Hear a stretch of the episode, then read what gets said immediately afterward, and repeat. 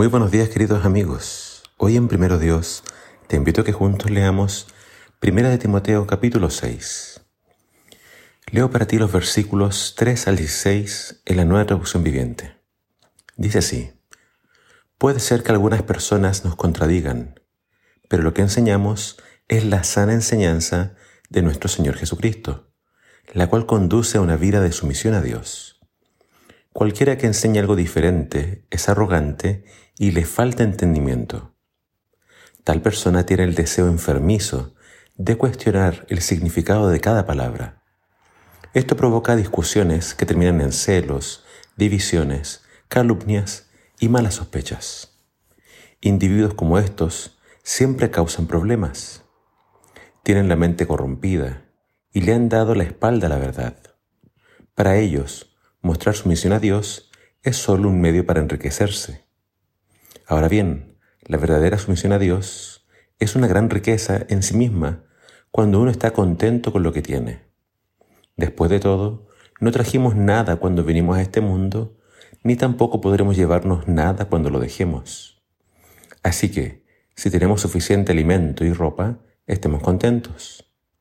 Pero los que viven con la ambición de hacerse ricos caen en tentación y quedan atrapados por muchos deseos necios y dañinos que los hunden en la ruina y la destrucción. Pues el amor al dinero es la raíz de toda clase de mal. Y algunas personas, en su intenso deseo por el dinero, se han desviado de la fe verdadera y han causado muchas heridas dolorosas. Pero tú, Timoteo, eres un hombre de Dios, así que huye de todas esas maldades. Persigue la justicia y la vida sujeta a Dios, junto con la fe, el amor, la perseverancia y la amabilidad. Pelea la buena batalla por la fe verdadera. Aférrate a la vida eterna, a la que Dios te llamó y que declaraste tan bien delante de muchos testigos. Te encargo delante de Dios, quien da vida a todos, y delante de Cristo Jesús, quien dio un buen testimonio frente a Poncio Pilato, que obedezcas este mandamiento sin vacilar. Entonces nadie podrá encontrar ninguna falta en ti desde, desde ahora y hasta que nuestro Señor Jesucristo regrese. Pues, en el momento preciso, Cristo será revelado desde el cielo por el bendito y único Dios Todopoderoso, el Rey de todos los reyes y el Señor de todos los señores. Él es el único que nunca muere y vive en medio de una luz tan brillante que ningún ser humano puede acercarse a él. Ningún ojo humano jamás lo ha visto y nunca lo hará. Que a Él sea todo el honor y el poder para siempre. Amén.